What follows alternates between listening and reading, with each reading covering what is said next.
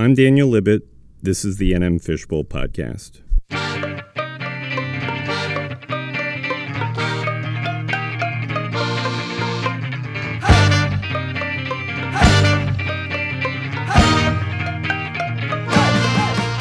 It's Tuesday, November 6, 2018. As we enter the final month of college football's regular season, teams are battling for bowl eligibility, and highly paid coaches are pocketing additional handouts for the on-field successes of their players. Alas, it's the annual harvest time cash grab of intercollegiate athletics, and nobody keeps better tabs on the feedlot than today's podcast guest.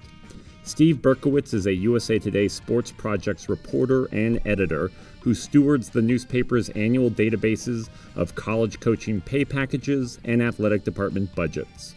Berkowitz has been overseeing these compilations for over a decade, and in the last few years he has taken to Twitter like a bot to produce real-time reporting on all the triggered bonuses that coaches rake in per the terms of their contracts.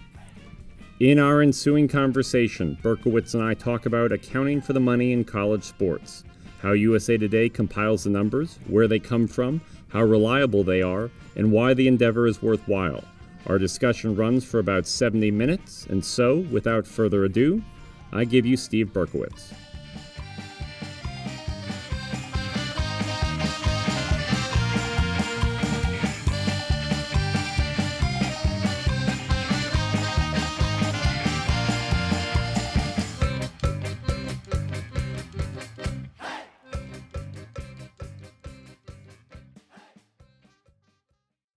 All right, Steve Berkowitz, welcome to the NM Fishbowl Podcast.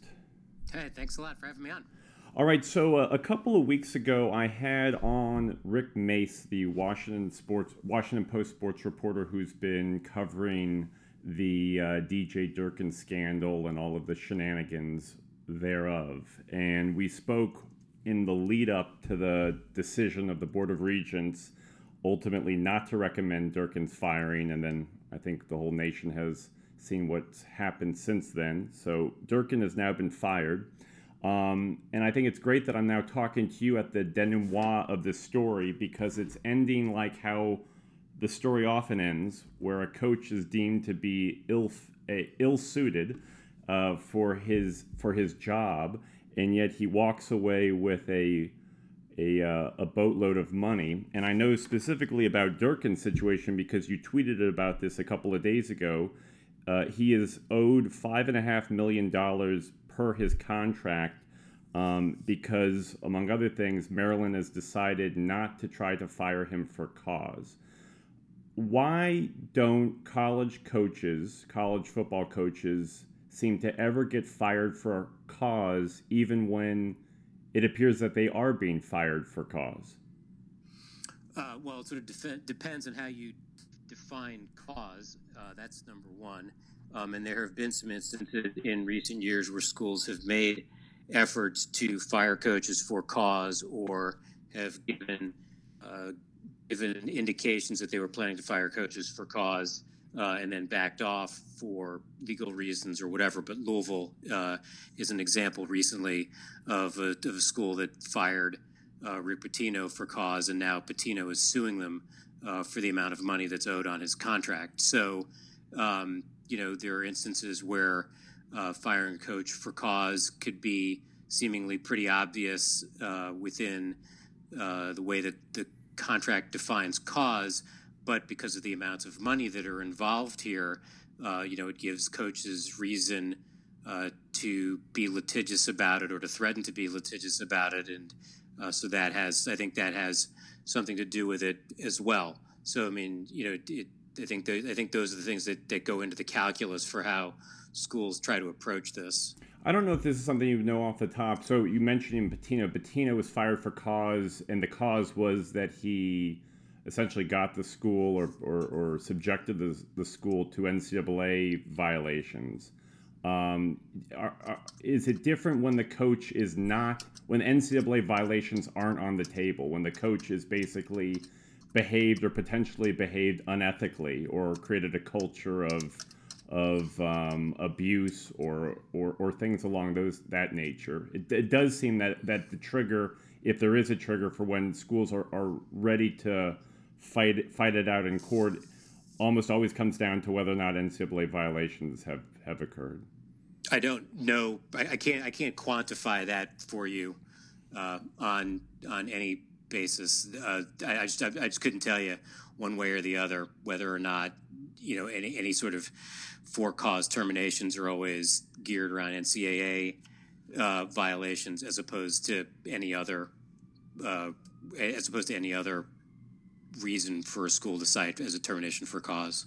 So let's talk a little bit about Durkin's contract. One of the things that you noted in a subsequent tweet after you had tweeted out the amount that he was owed was that there is no his contract doesn't have any mitigation or offset, meaning that even if he were, God forbid, to find another job in college football, Maryland is still going to owe him the full amount of his buyout. In looking at his contract, is his contract pretty familiar? Is it written kind of off the general template that these contracts are written? There really isn't one template that schools follow. Schools have a lot of different ways that they go about doing this, and they're refining them all the time. I think there are some sort of basic principles that tend to follow across from contract to contract. And you do see similarities in the contracts that are written by schools that are part of the same university system, but that's not always the case. So these things sort of end up, in many cases, just being negotiated or drafted, or a school has a particular basic contract model that it will use from one coach in a given sport to the next as they go along, and they'll work with that coach's representative to make changes within that basic template. But to say that there's a template across the country for all schools, I think that would be inaccurate. Is there anybody that stands out or any school that stands out in your mind as having done a creative or interesting contract with a coach, particularly along the lines of what happens in the scenario where the school wants out of that arrangement, or are we finding basic similarities from school to school, at least in principle, of how they negotiate or how they come to terms on exit strategies with coaches? Well, the basic stuff that determines cause termination, it's basically all the things that you would basically think of as being, worthy of termination for cause, whether it's an NCAA violation or a serious criminal matter or being involved in, some other activity that would, have a really bad impact on the university. And some of these things are sort of open to interpretation. And that while there are provisions in contracts that give the university the ability to fire a coach for cause, it doesn't obligate the coach for the school to fire the coach for cause. So it just gives them the ability to do so if they make a certain finding. It's hard to know how all of this will work out at the end of the day. And you talked about the mitigation and offset provisions. There are a variety of different strategies involved that schools take and approaches that they take in that, some schools write very elaborate exit provisions that require the coach to make a bona fide effort to find other employment and that they, the income from that employment offsets the buyout, and that the coach can't deliberately go out and get a job that is backloaded, so that you sort of circumvent the intent of the offset provision and so forth.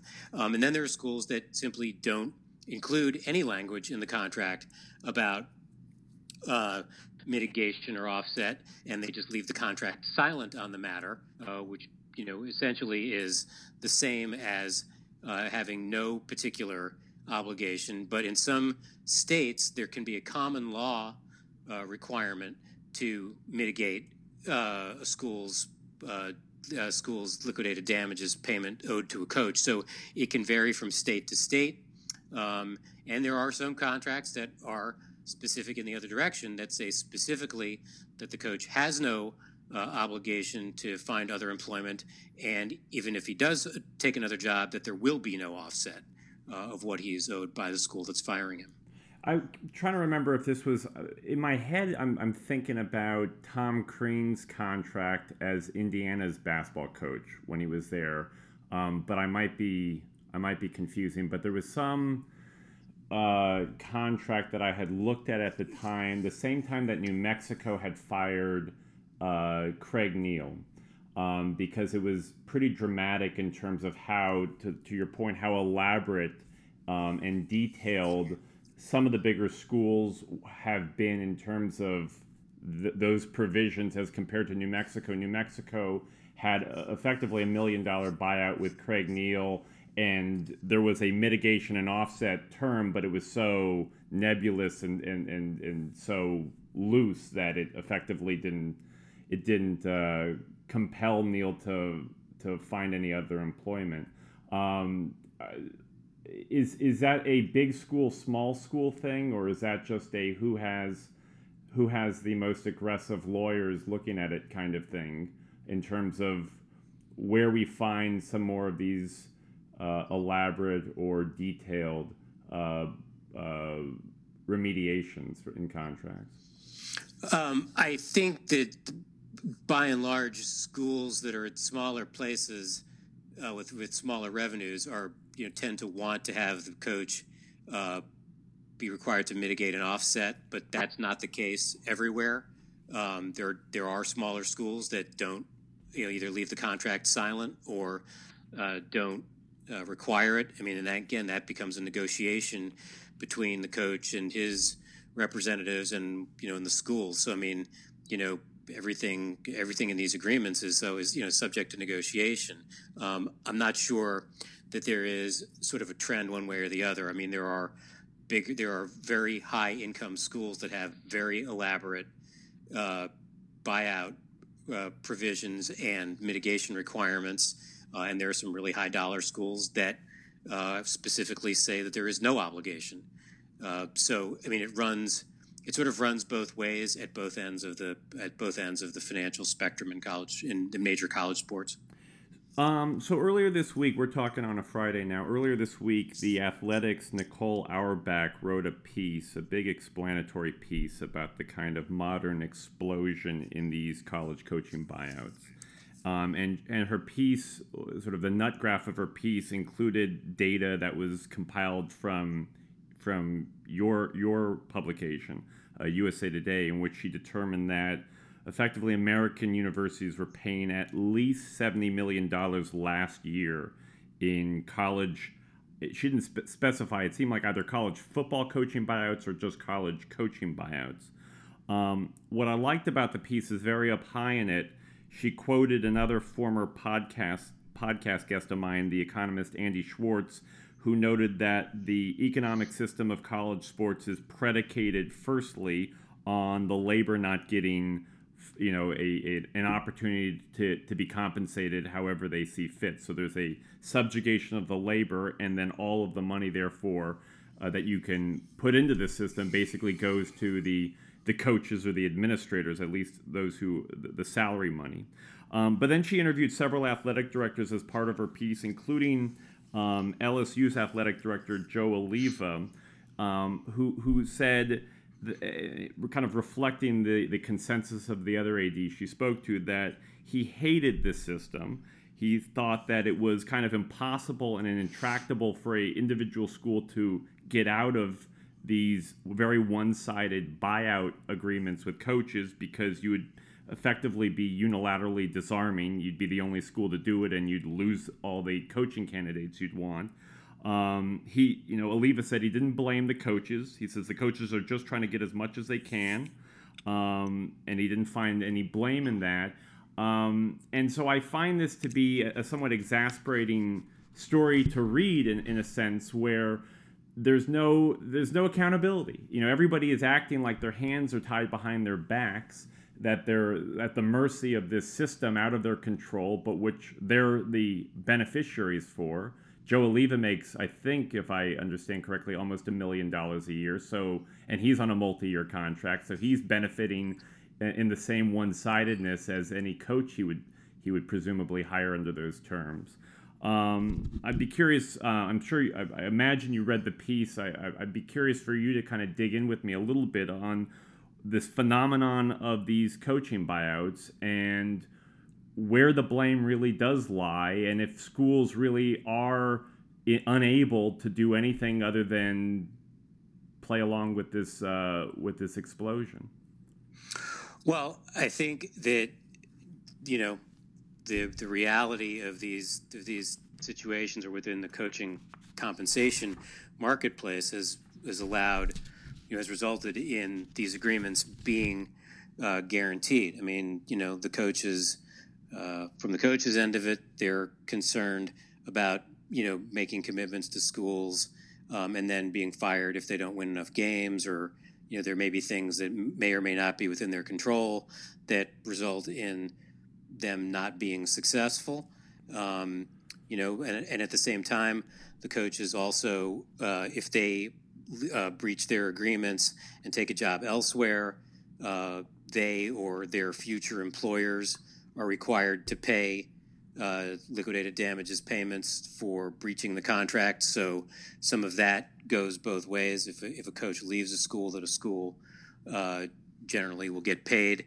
And, you know, it's almost never coming out of the pocket of the coach. It's a cost that ends up being absorbed by the school that hires him. Right. But I mean, you know, a lot of this comes down, you know, the sort of setup of these contracts basically comes down to the leverage in these arrangements, and the schools, you know, are looking to get these coaches lined up and are willing to do, you know, what it takes to get that done. And if that's, you know, and if that's the way contracts is sort of become an industry standard, then, you know, that becomes part of a negotiation. I suppose it's possible that if a school paid a coach a sufficient amount of money, that the coach might be willing to have a contract in which he's not guaranteed anything.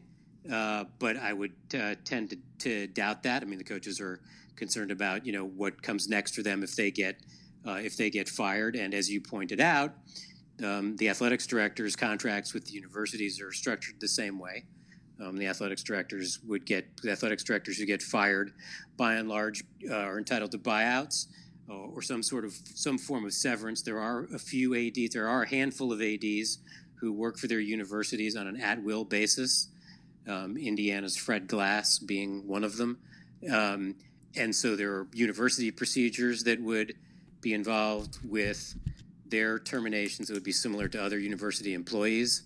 But I mean, I think the biggest thing in the way contracts are structured has to do with who has the leverage in these discussions. And, you know, that's sort of what it comes down to. Well, and the other thing, you know, kind of to amplify the point, there doesn't seem to be many built-in incentives for anybody to hold the line, because this money's not coming out of any of their pockets, and they're likely not to be harmed by having to pay buyouts. I mean, the athletic director, the university president, or the Board of Regents, or some combination of those groups. You know, there's just no. If there's a buyout, there's a potential certainly that, you know, if a school keeps having to buy out coaches, at some point this will fall on the athletic director. But more likely than not, you know, this is somebody else's money that they're throwing around, and it's not even like a corporation where, you know, there's shareholders to hold you accountable for this. There's effectively nobody that you know, in any practical sense, that's going to hold people accountable for this until, again, the number gets so outrageous that, you know, at that point somebody may be fired and then be entitled to their own buyout. Well, I mean, yes, I mean athletics directors have lost their jobs around the lack of success of football coaches. That had been at Nebraska last year, where the football team did not do well. They ended up firing the coach. the athletic director, also lost his job. I can't say absolutely for certain that, you know, those two things were 100% connected, but I think that's, you know, a reasonably fair reading of the situation there. And that does happen with athletics directors.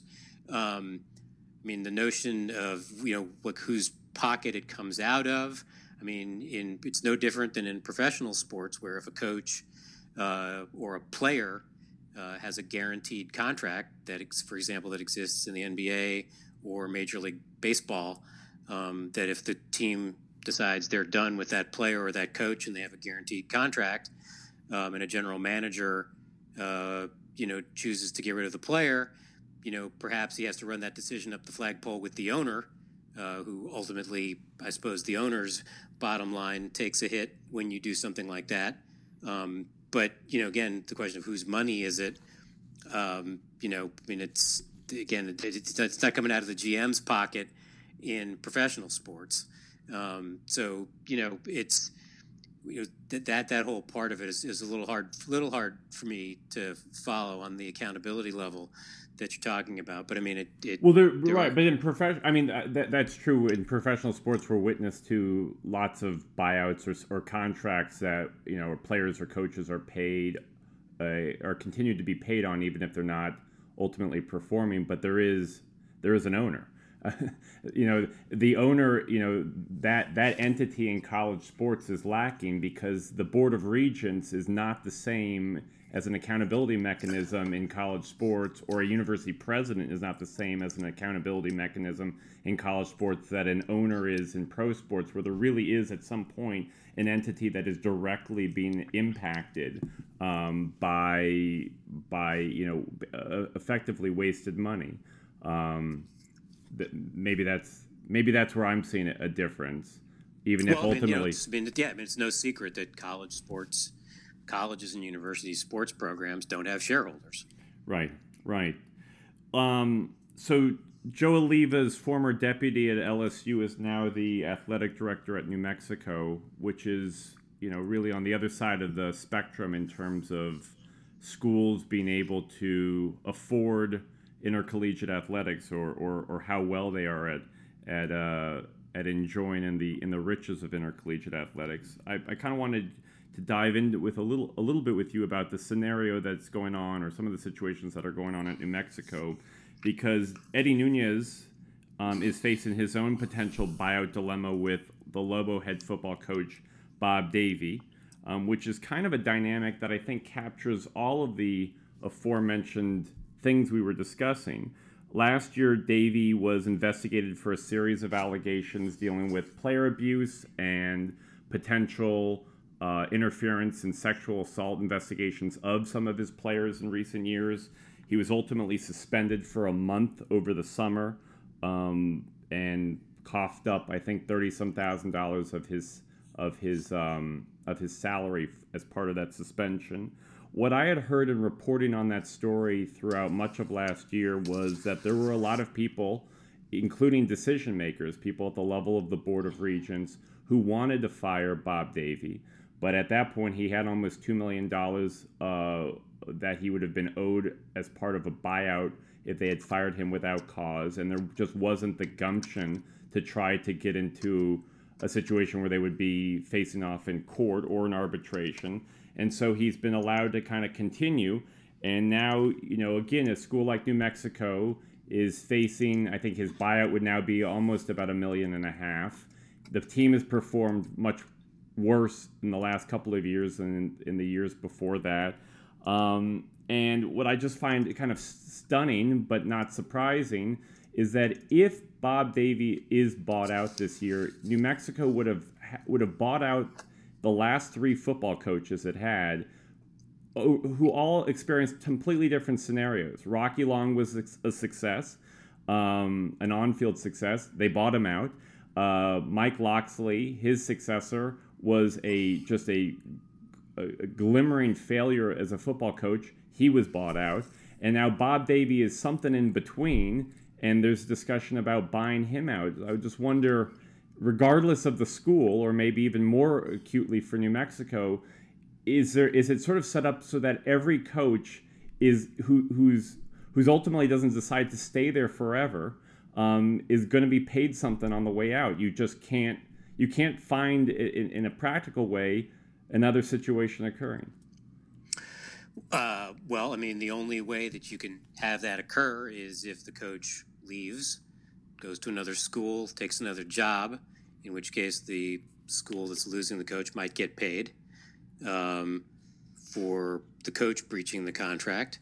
But rarely do you see situations where schools simply allow a coach to coach to the end of his contract and just let the deal expire and leave it alone because of concerns over the stability of the program or the future of the program or the ability of the coach to recruit.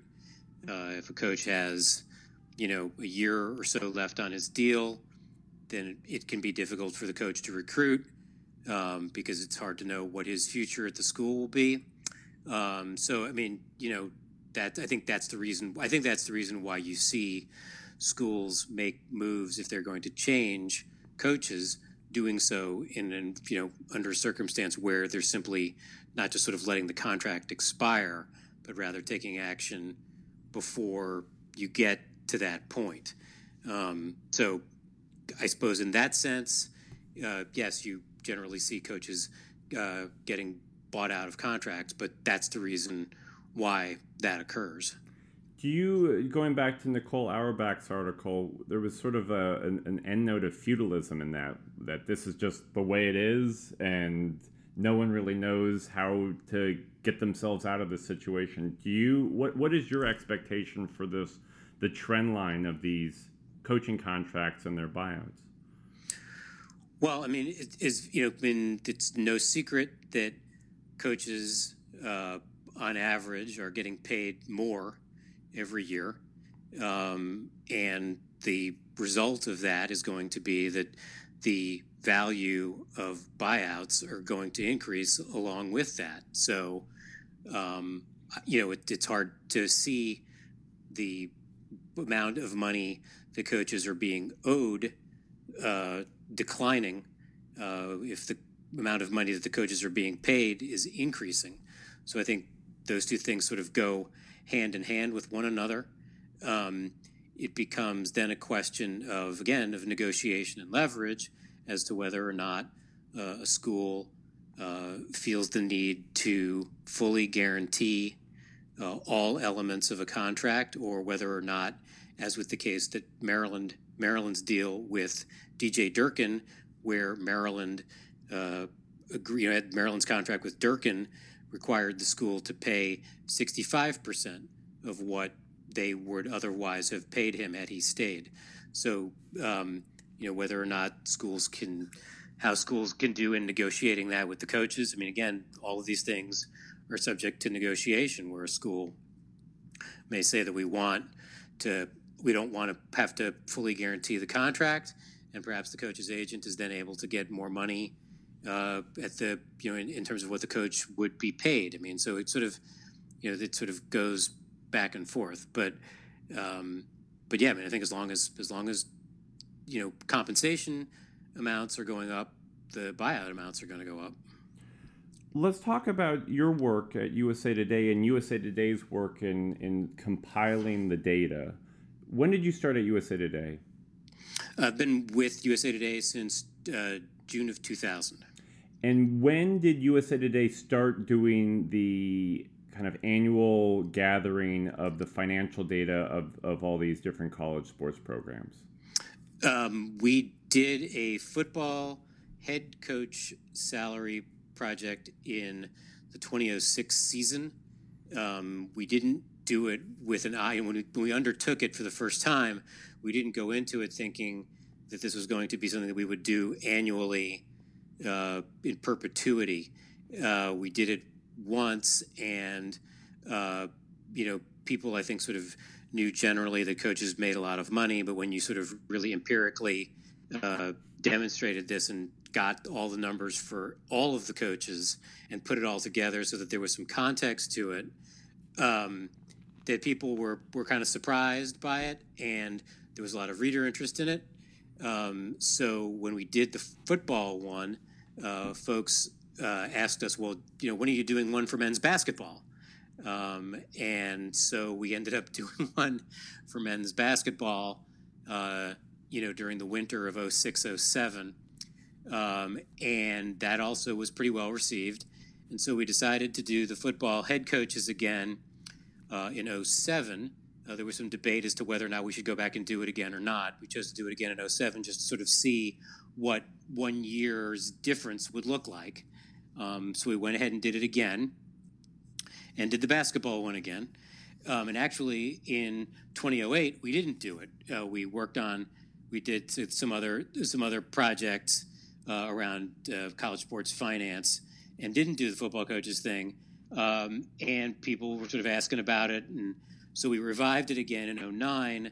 And in 09, when we did it, we decided to add something to it.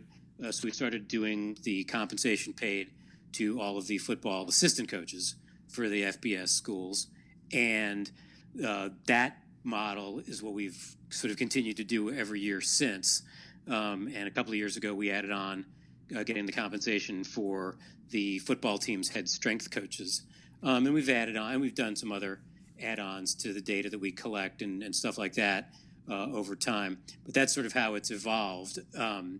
And like I said, we didn't go into it thinking, hey, this is something that we want to do every year. It's just sort of gone that way. And, you know, it continues to be pretty well received, and draws reader interest, and so we continue to do it. Tell me, you know, kind of broad strokes, how in a given year you collect the information. Is this just a blizzard of public records requests that you put out? Is there a kind of schedule of how you gather all this stuff? No, it's just making a lot of open records requests and a lot of follow-up calls behind those open records requests to either get information that was missing or to have to update information that changes. Even just because we really start this process in late May and early June, so stuff changes over the course of the summer, and schools have different fiscal years when salaries change, and so it requires quite a bit of follow-up work during the course of the summer and into the fall. So, I mean, that's basically how we do it with the public schools. With the private schools, we obtain the private schools' IRS 990 forms. These are tax records, financial records that all nonprofit organizations have to file with the IRS every year, and colleges and universities, by and large, are organized as nonprofit organizations.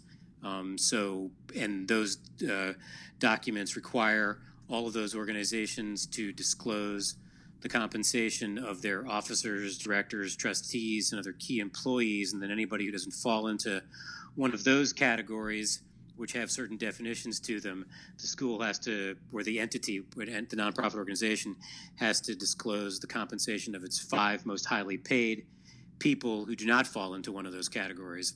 And of course, reliably, coaches will always be among the top 5 most highly paid employees at any of these schools. At most of them, not all of them. For a really long time, there were no coaches on Stanford's disclosure.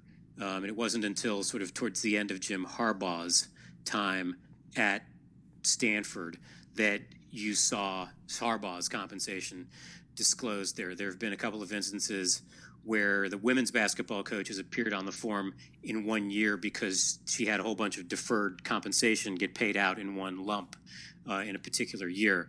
But there are some schools where coaches don't make enough money to crack the top 5. But if you're talking about the schools within the football bowl subdivision, yeah, by and large, you know, the football coach, the men's basketball coach, the athletics director, in some instances, the women's basketball coach, or the coach of some other, I don't want to say they're not non-revenue sports, because for these schools they are revenue sports, but depending on, you know, regional interests. So, for example, at Boston College, the men's hockey coach typically is one of the 5 most highly paid folks. So that's where we get the private school information from. And those records are lagged time-wise and they're calculated in a different way than what we try to do in our calculations for real-time compensation, because what the IRS forms do is report that compensation in arrears, because they're reporting it, what happened in a prior year, and because schools have time, you're given lag time from the ends of their fiscal years to file their forms. The information is generally about a year and a half old by the time we get it. But it's the best window that we have on private school compensation. The other thing that you guys do is you do the budgets and the revenues, notably of college athletic departments as well. So, for example, I know right now, and this has been widely reported after USA Today did the number crunching, that Texas makes over or brings in over $200 million of revenue. Texas and Texas A&M both bring over $200 million of revenue. Can you tell me about the process and where you've gleaned those revenue figures for programs? Yeah, it's the same deal, but it's all done through open records requests. All of the schools in Division One under the NCAA's rules are required to file every January a financial report that covers their revenues and expenses across a wide range of categories, and it's done on a sport-by-sport basis. And so those reports that are turned in January reflect the most recent fiscal year, which fiscal years generally end for colleges and universities in June 30th. So a fiscal year that ends in one year of June 30th, the schools have to file a report about the athletics part by mid-January of the following year. And we collect all of those records from the schools, again, using open records requests. The private schools have to report the information to the NCAA. They don't disclose, since they're not covered by open records requirements, private schools don't give these to us. And the NCAA itself is a private nonprofit organization, so it also does not have to cooperate with open records requests. So that we do not get these financial reports from the private schools. You can get information about private school athletic finance through some reporting that's required by the U.S. Department of Education, but there have been a lot of problems with those data, and they follow a methodology that is different from the NCAA's methodology, so we don't sort of blend or commingle those two things. We just stick with the NCAA form. But again, that's how. But again, it's just going through open records requests to get these documents. So I'll pick up on that. Let's talk about the methodology the NCAA uses, and then the methodology that you use, because if you go onto USA Today's website, there's a whole page, a rather long page, kind of describing the methodology you use and also describing updates to that methodology. So, for example, in 2015, your website says that a new category was created to clarify that an athletics department should report debt service payments on facilities as part of its operating expenses. And for anybody who is a follower of the Lobos, of New Mexico Lobos, as I'm sure this is the case with many other schools, this is an issue. The University of New Mexico had a $60 million renovation in 2010 of its basketball arena, the Pit, and for a number of years, it itself kept the debt service for the bond obligations for that renovation on its athletics department budget, but then about a year, I believe, ago, they decided to just take it off the athletic department's books, in large part because the athletic department kept coming up showing a deficit, and this was one of the ways of eliminating or at least reducing the deficit. So not to get hung up on that specific, but can you tell me in recent years some of the tweakings that you guys have done to your modeling on how to tabulate this and the kinds of annual or general conversations you have to make sure that you're getting the most accurate sense of what the revenues and expenses are? We haven't done anything methodologically. We simply follow the NCAA's modeling. We use their reporting instruments definitions. Those are the things that have changed a couple of times in the past few years. So the change that you were talking about in terms of debt service reporting, that was a change. That was a definition change that was put out by the NCAA. A lot of schools were already including debt service, but it wasn't 100% clear that the schools were supposed to do that. So there were a handful of schools that weren't doing that for a variety of reasons, some of which had to do, in some instances, had to do with the way state auditors handled that expense. So the tweaks that we've made and sort of how we report the data have been a function of how the NCAA has changed its methodology, and then our ability to reflect those changes in the space that we have available to us on our website, on what will display in a way that we think is reader friendly. So we've done some repackaging of things, but again, it's all been guided by the NCAA's methodology, not ours. Then let's. I'd be curious about your thoughts about how their methodology. So the aforementioned Andy Schwartz, when he was on the podcast, he brought up the argument, or we spoke at length about the argument that he has, that schools and following the mandates of the NCAA's agreed upon procedures report, schools in his mind grossly overstate the cost of the grant and aid scholarships, and he and other critics of amateurism of college athletics argue that this overstatement is not incidental, that it's a rather conscious effort by intercollegiate athletics to hide a lot of the profit, particularly at the more at the wealthier college athletics departments, by overstating how much the grant and aid scholarships really cost the schools. It doesn't seem like these schools are making so much money, and sure enough, we tend to see, and athletics departments around the country tend to loudly disclaim that no one's making money. The departments are in deficit, and perhaps a corollary of that. Therefore, there's no money for the players to then, and no more additional money for the players to get. Do you think, picking up either on that thread or anything else, do you think that the NCAA is really getting down to the nuts and bolts of what college athletics departments are taking in, and more in terms on the revenue side, but what they're taking in or what they're spending in a given year on sports? That's about 5 different questions in one question. Indeed. So let me start. I'll pick one place to start.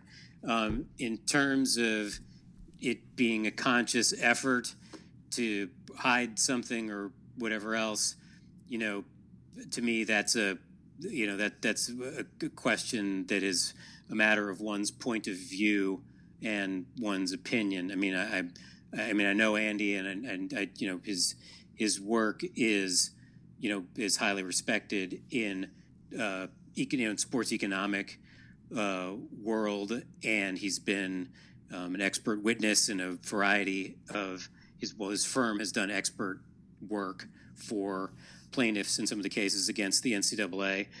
So I mean, it's obviously it's a very reputable bunch of guys who do this work, and they're not making it up. But if you're sitting in the athletic director's chair, the scholarship cost, it's a real dollar cost. Now, in the grand scheme of the cost for the university, Andy and guys who share his point of view have a fair point. I mean, again, it's a question of how you look at it. Are you looking at it strictly through the lens of from the athletic director's chair and having to work within a university budgeting system, or are you looking at it through the actual cost to the university writ large? And you can, if you look at it in different ways, you can get different answers. And again, because it's a fun, this is money that's moving around within the same university structure. It's the athletics department with regard to the scholarship bill. It's the athletics department making an intra-university transfer, essentially, to the bursar. So, you know, and what the actual cost is to the university of having another student, you know, on its campus, in its dorms, in its classes, you know, that's a, you know, again, you know, Andy and those guys have looked at this, you know, a lot very closely, and have talked about how that there isn't a lot of real cost to the universities for this. And so this charge that is made to the athletics department is overstated. So, you know, I think that's where all of that stuff comes from.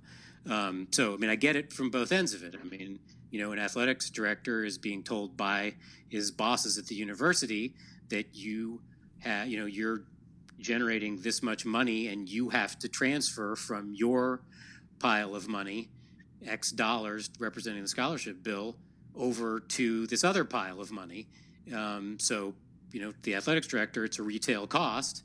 But, you know, I also get it from where Andy and other sports economists look at this as well. So, I mean, do I think it's a concerted effort? You know, I mean, the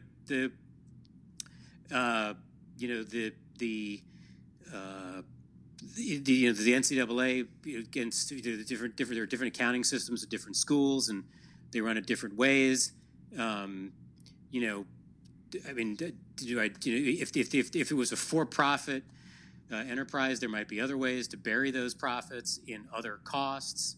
So, I mean, it's a really complicated area of finance, and you know, and how all of those things work. So, you know, it's hard to know how it would go. I mean, you know, for some of the narrative that the NCAA has pursued in terms of the relationship between amateurism and the viability of its enterprise, you know, sure, the NCAA doesn't want to, you know, the schools collectively, and I don't mean don't forget, I mean, the NCAA isn't a group of guys in a building in Indianapolis. Absolutely. The NCAA is the schools. I mean, It's a member institution, so it's not fair to simply say, okay, well, geez, you know, these are the motives of Mark Emmert and a group of guys, who are in the executive offices in Indianapolis. I mean, this is the schools collectively, and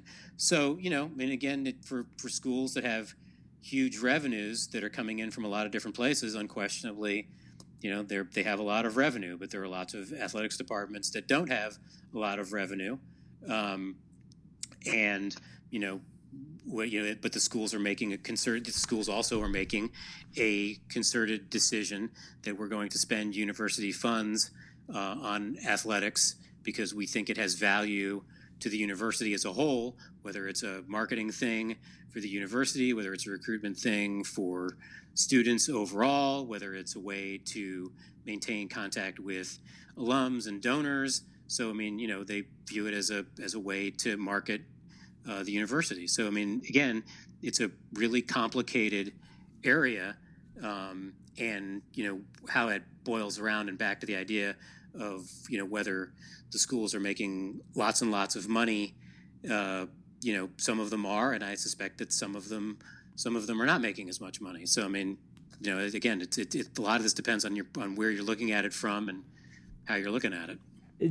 I realize already the work that USA Today does to just gather this in an annual basis is enormous, and that there's practical realities to this. But if, you know, just thinking theoretically, have you ever debated internally? Do you think that there's value in beginning to try to find some other way of getting at what the real costs are? Because you as you mentioned, you know, depending on your perspective, the athletics director's perspective is different than the perspective of an outside economist looking at amateurism. What about the journalistic perspective? I mean, what should we be reporting if we can? What is the number we're trying to arrive at, or what's the most journalistically relevant number for what these schools are actually incurring?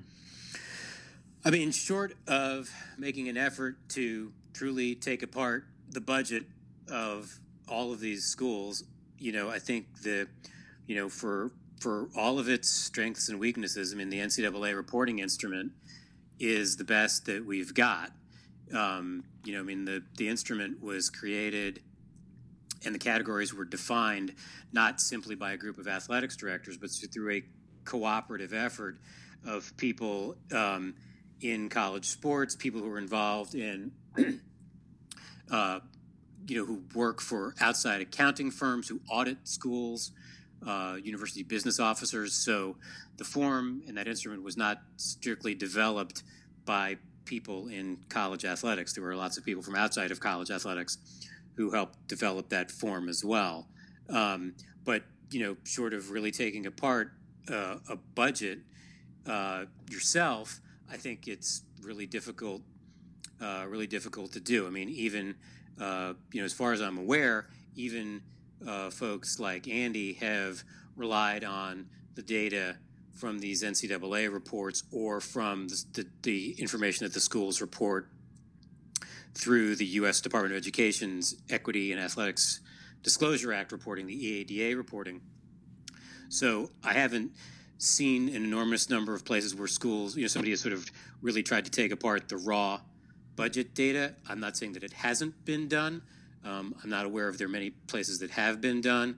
And I think, you know, again, because of the contentiousness of the issue, my suspicion is that any methodology that you bring to it will be questioned by someone who's going to tell you that you're doing it wrong. There's no doubt about that. The and again, I fully concede that as a if you're trying to do a national compilation of data, that's going to be practically impossible to do.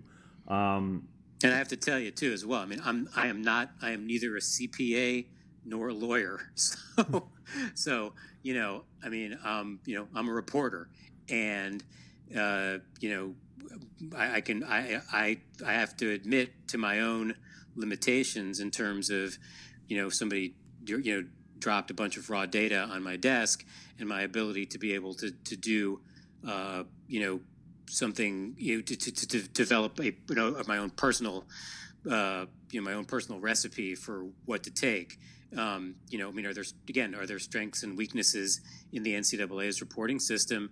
No doubt. I mean, and I think people who analyze these data at the NCAA's central office would tell you that, and the people who compile these figures for the university athletics departments, the CFOs of those athletics programs, will also be able to tell you what are the strengths and weaknesses. And there are things about those reports that the CFOs understand and find to be legitimate, and there are things that CFOs at various schools, depending on their particular interests, find to be incredibly unfair. You know, so I mean, it, you know, again, there's, you know, I think people around this are sort of equally happy and equally unhappy about the current way that these numbers are reported.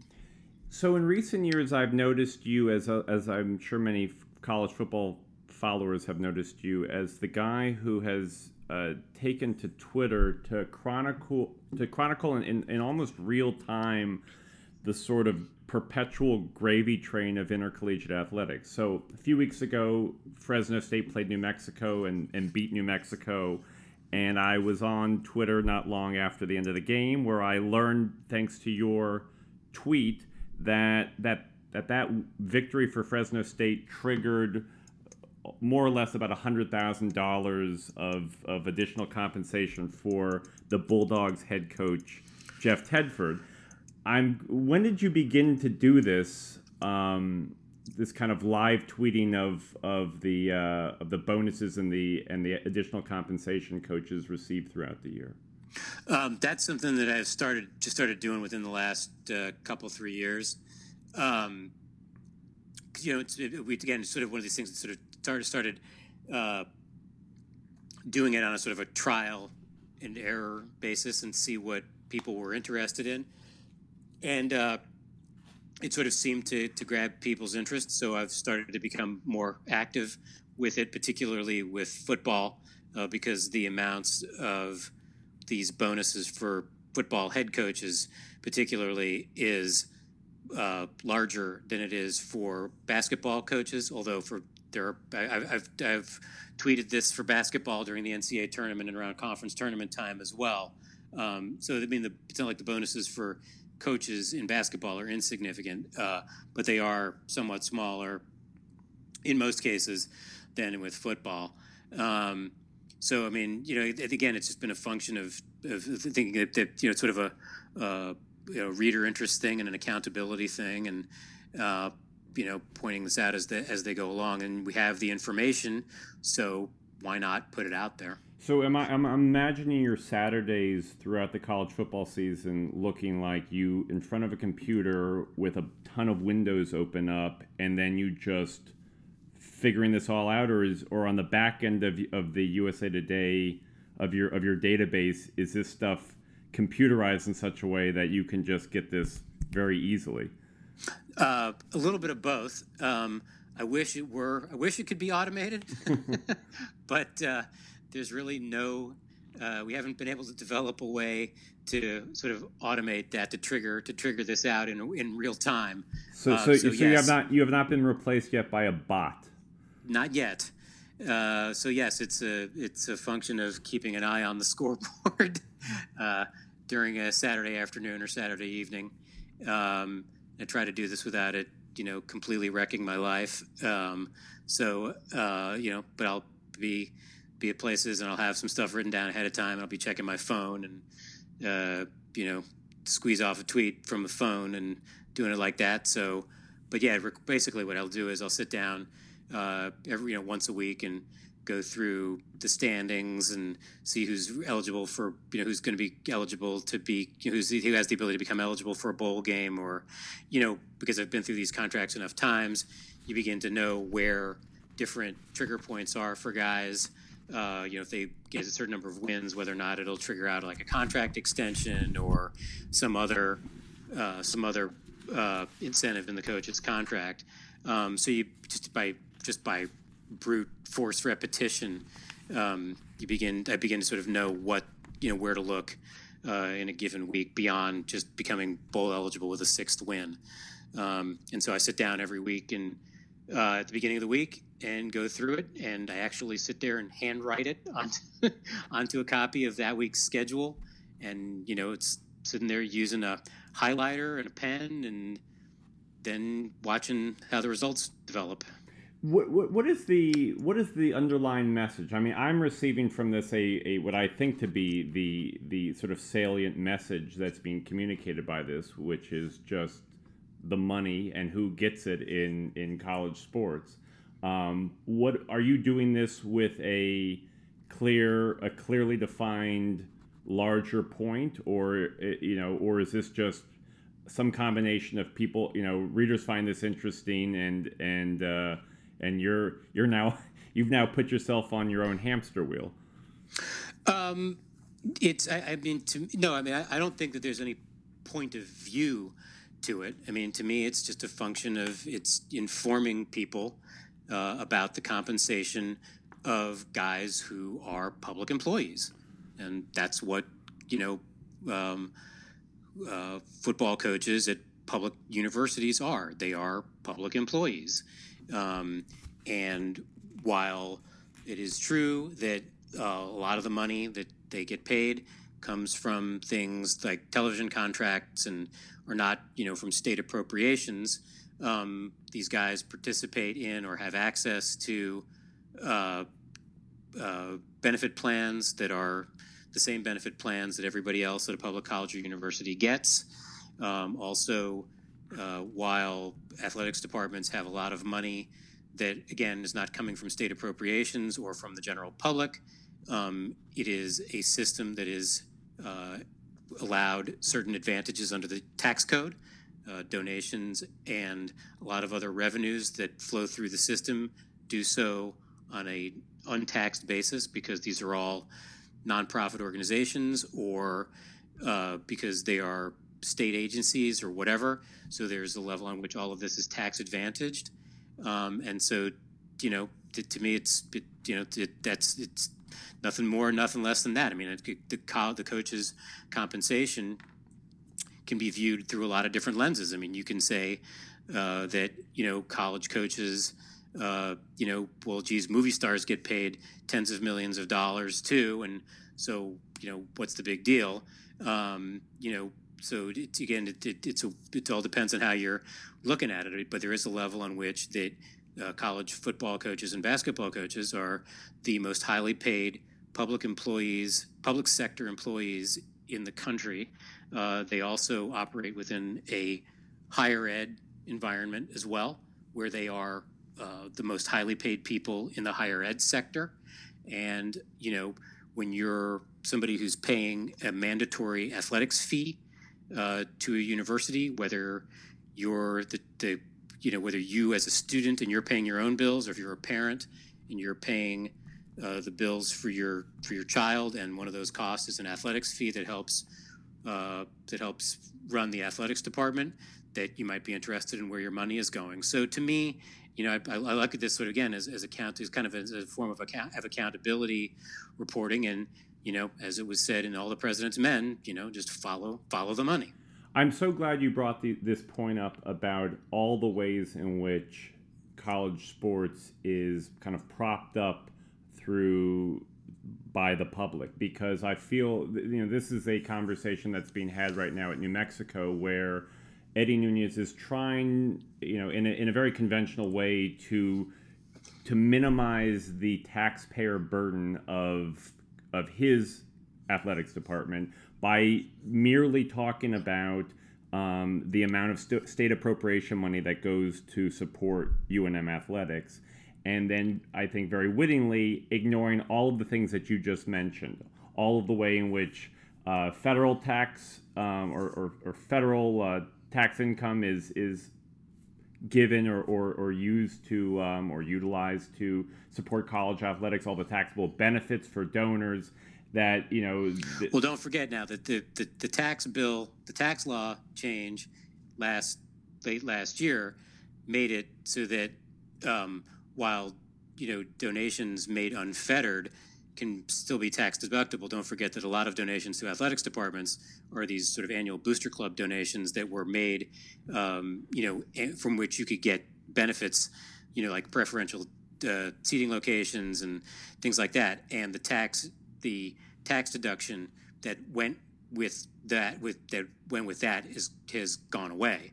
So if you're making a donation to an athletics department that does not give you some other benefit, then it's tax deductible, but others are not. But you're still dealing with revenue that moves within the system because they're nonprofit organizations. They're not taxed the same way corporate dollars are taxed. That's right. Now, I mean, there's a whole other conversation about the level of what corporations and for-profit enterprises pay in taxes, and whether or not, even if college sports were made to be a for-profit separate enterprise, whether or not other costs wouldn't bury the revenue in a way where it could be shown to be a loss or a break-even proposition or whatever. I mean, I've been told by people who do know about accounting and business and tax law that, you know, that could be accomplished. So bear that in mind. So I just want to, you know, provide that caveat to what you're saying.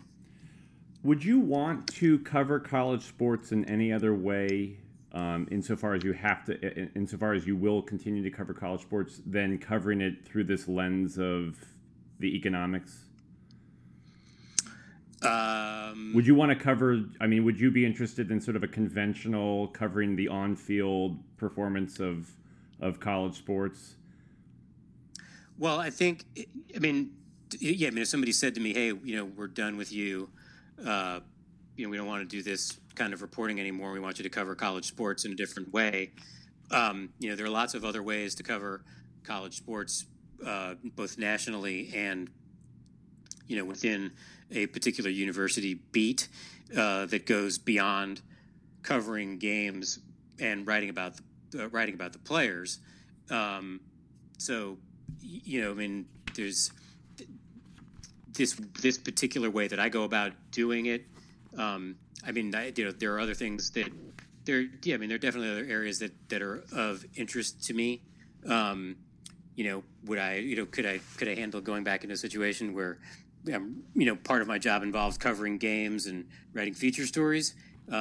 Sure. I mean, there are lots, there are a variety of different things that go into that. But I think, anybody who's covering college sports these days does not have the luxury of simply covering it in a situation where all you're doing is, writing game stories or game-driven analysis or personality profiles. I think you have no choice other than except to have to cover other areas of it. So I'm not sure that that's a direct answer to your question, but. Well, I do find, you and I have both been a part of an industry, particularly in terms of newspapers at the local level, but this has gone on at the national level too, where we've just seen the layoffs galore.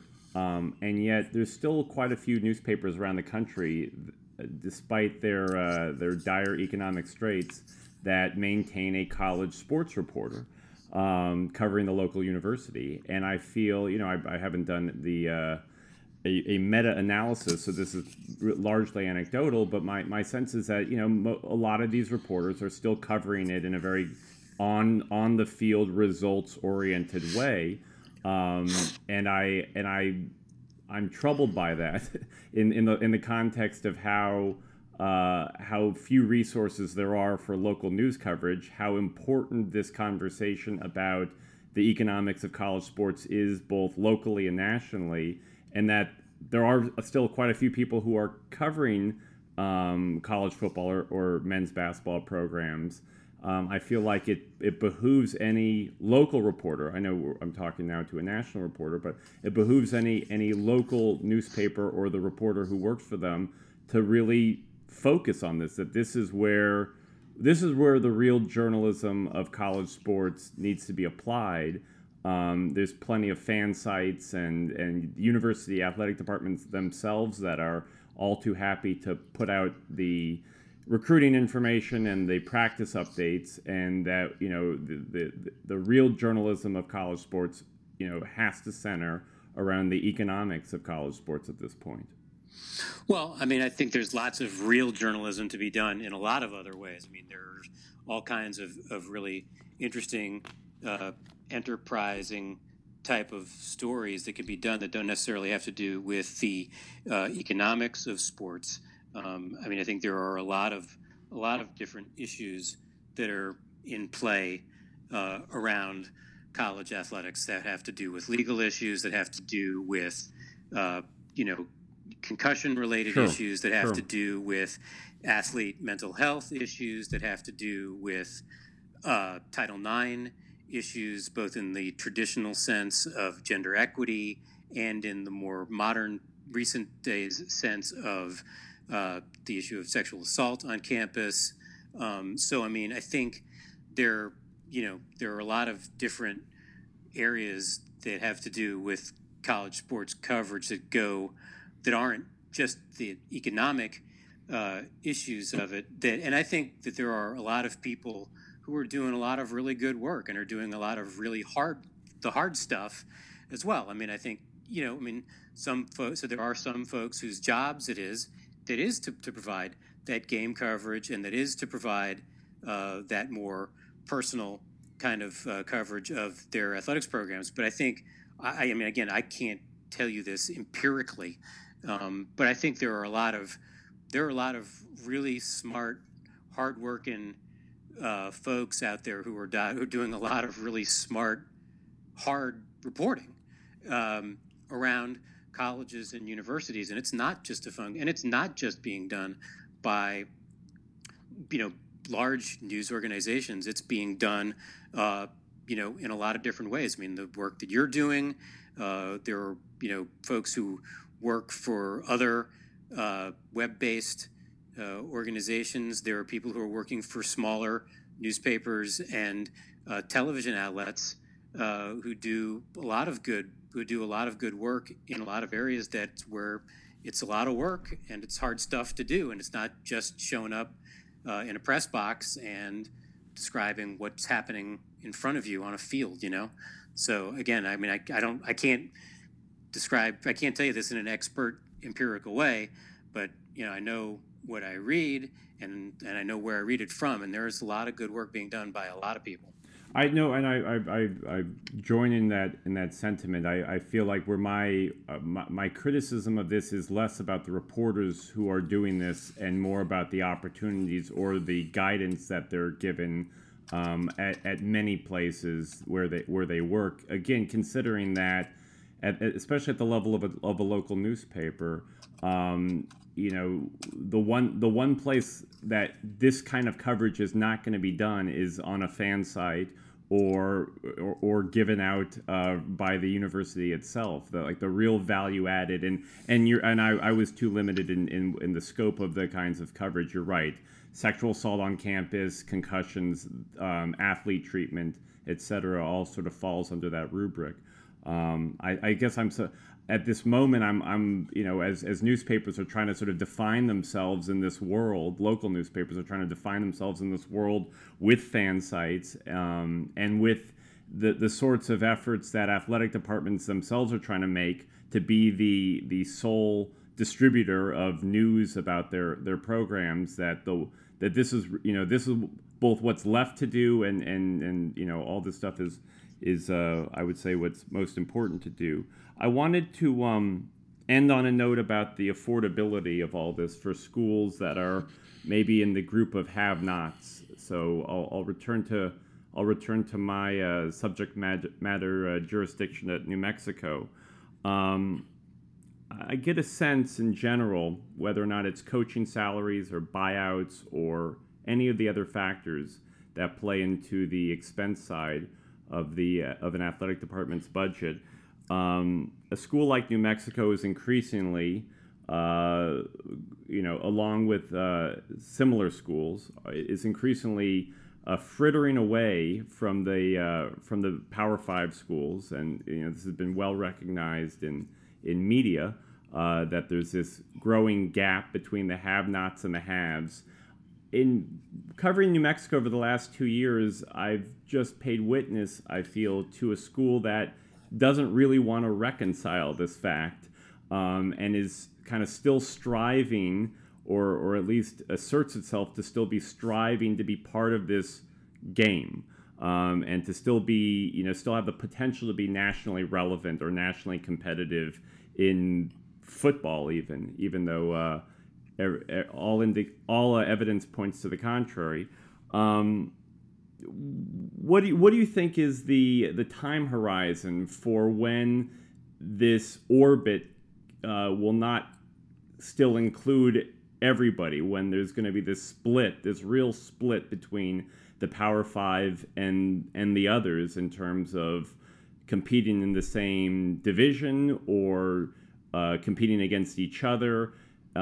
Because it doesn't seem like, and maybe you have examples that would be outliers, but it doesn't seem like many schools in New Mexico's position are making an affirmative, proactive step to getting to that point of what they can actually afford going forward, and they're just kind of hanging in there and spending more than what they may have budgeted in order to hang in there. Even though all signs are somewhat gloomy. Again, I mean, this just becomes this is a really, really complicated question and a really complicated issue for schools.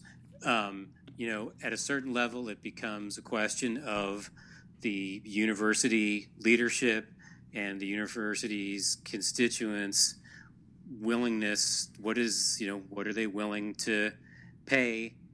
If the revenues aren't there, what are they willing to pay to be able to continue to make an effort to compete? So, and what sports and how you want to go about doing it. I mean, certainly with a school like New Mexico has been able to have really big time national level relevance in, you know, a variety of different sports, and it's had a few years in which it's spiked up in football.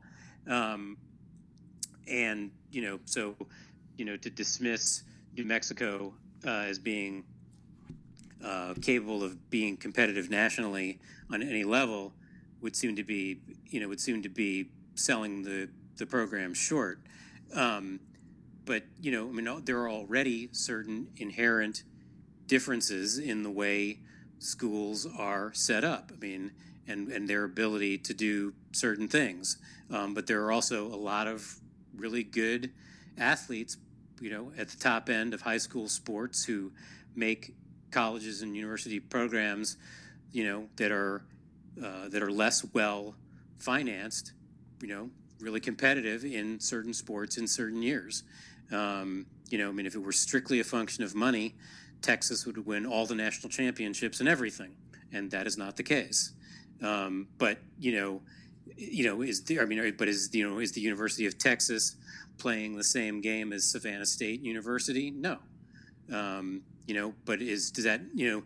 it depends on sort of what your goals are. Are you looking to create a good experience for student athletes within conferences or within certain competitive environments or what? So, I mean, it sort of depends. Again, a lot of this has to do with sort of where you're looking at it. To create these athletic experiences for the students who are playing those sports, and how you look at it. But yeah, I mean, there's no doubt that, you know, it's a different deal at Texas, than it is at Texas State. I think the thing that potentially is sort of a fulcrum point, even within the schools that are that are doing better financially or have a lot more money available to them, potentially would be the issue of whether or not the compensation for the athletes will continue to be limited, or whether or not the compensation for athletes is going to be rendered, I should say, less limited, if not unlimited, by some of the court cases that are going on, and particularly right now, the one court case that is pending in California, which is called the Alston case, and it is challenging directly the NCAA's, the school's ability nationally to have certain limits on what athletes can get for playing college sports. If those limits go away, you may see schools realign themselves based on who is willing to provide what benefits to their athletes. And that could be a place where you may see some reorganization of how sports goes. I've brought that up with Andy Schwartz as well. I think he had a different take on that. He did not think that was going to be the motivating factor or ought to be the motivating factor for the reorganization, because his argument in some cases, and maybe I'm marrying his argument with my own argument, is that schools, smaller schools, poorer schools, could the substantial change would just be who's getting that money. The compensation of coaches would be reduced, and the money would then be, some of that would be diverted to players, as opposed to schools, because of amateurism rules being lifted. He didn't see the impact of that being schools like New Mexico then deciding to just get out of Division One sports on account of it. I'm not necessarily saying that a school like New Mexico would get out of Division One sports, but you may see sort of a realigning of schools around the contours of who is willing to provide what benefits for the athletes. And it may, and that may not change anything either. I mean, don't forget that, you know, within the NCAA basketball tournament, you know, I mean, the Ivy League schools still like the idea of competing against Kentucky, you know, and the Ivy League schools don't award athletic-based scholarships. So, you know, on a broad national basis in, sports, there may not be a big difference, that, you know, you'll still have those championships that will have that compelling thing to them, you know, or have that piece to them that a lot of people find pretty compelling, the notion of the prospect of the big upset, you know, where UMBC beats Virginia. And, you know, so there may not be a huge change. I mean, there may be some change in sort of conference alignments and things like that. So it's possible that there's not, you won't see schools withdraw from division, you know, the notion of schools just simply withdrawing from Division One. And don't forget, Division Two does allow scholarships. So if you're saying, you know, if that's a big cost of it or whatever, you know, then you're into a Division Three model. And I just think the larger state institutions are going to want to compete like that. And, you know, maybe there'll be sort of another sort of level of championship like you've seen in football, where you've sort of seen this stratification within Division One, where you have the FCS schools that conduct their own championship and the FBS schools still competing in the bowl games and so on like that. And perhaps there would be another, you know, sort of sub stratification within individual sports, or, you know, within Division One. You know, it's hard to know. I mean, right now you sort of have a sort of a, you know, three-level setup within Division One, with the football bowl subdivision schools, the championship subdivision schools, and the schools that don't have football teams, like Gonzaga. So, yeah, I mean, I'm not certain that you know, you'll see like a huge shift, like of the schools sort of getting out of Division One entirely. So yeah, I mean, it's hard to know, but yeah, I mean, there's no doubt there's going to be that inherent financial difference, and I don't see that going away. Yeah, I would agree with you. All right, well, it's now Friday afternoon we're talking. I imagine you have to get your prep sheet going for tomorrow's bonuses. Oh, I'm already done. We're now playing college football games on Tuesdays and Thursdays. That's a good point. At this time of year, I have to be. Got to be ready to go on Tuesday. Got to be ready to go on Tuesdays. So. Well, I look forward to them reading going forward all the coaches making all the money for their teams becoming bowl eligible. All right, Steve. It'll be active again, I suspect. I imagine. All right. Well, I really appreciate your time. Sure. All right. You take care. Thanks. Bye bye.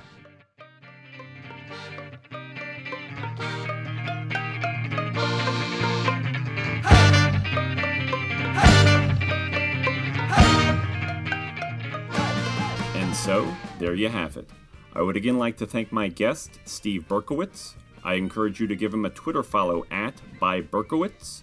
You can find an accompanying story to this podcast at nmfishbowl.com, where you can find all of my Lobo-related content. This would include my recent deep dive into the nebulous and disjointed world of UNM's athletic booster organizations. I encourage you to check that out. If you have questions or comments, you can email me at editor@nmfishbowl.com. You can also find me on Twitter @NMFishbowl.com, all one word. The NM Fishbowl podcast is available for downloading on iTunes. In lieu of a bowl eligibility bonus, I happily accept likes and subscriptions. The music you are hearing comes from the Freak Fandango Orchestra's Requiem for a Fish. As always, I appreciate you lending me your ears, and until next time, I'm Daniel Libit.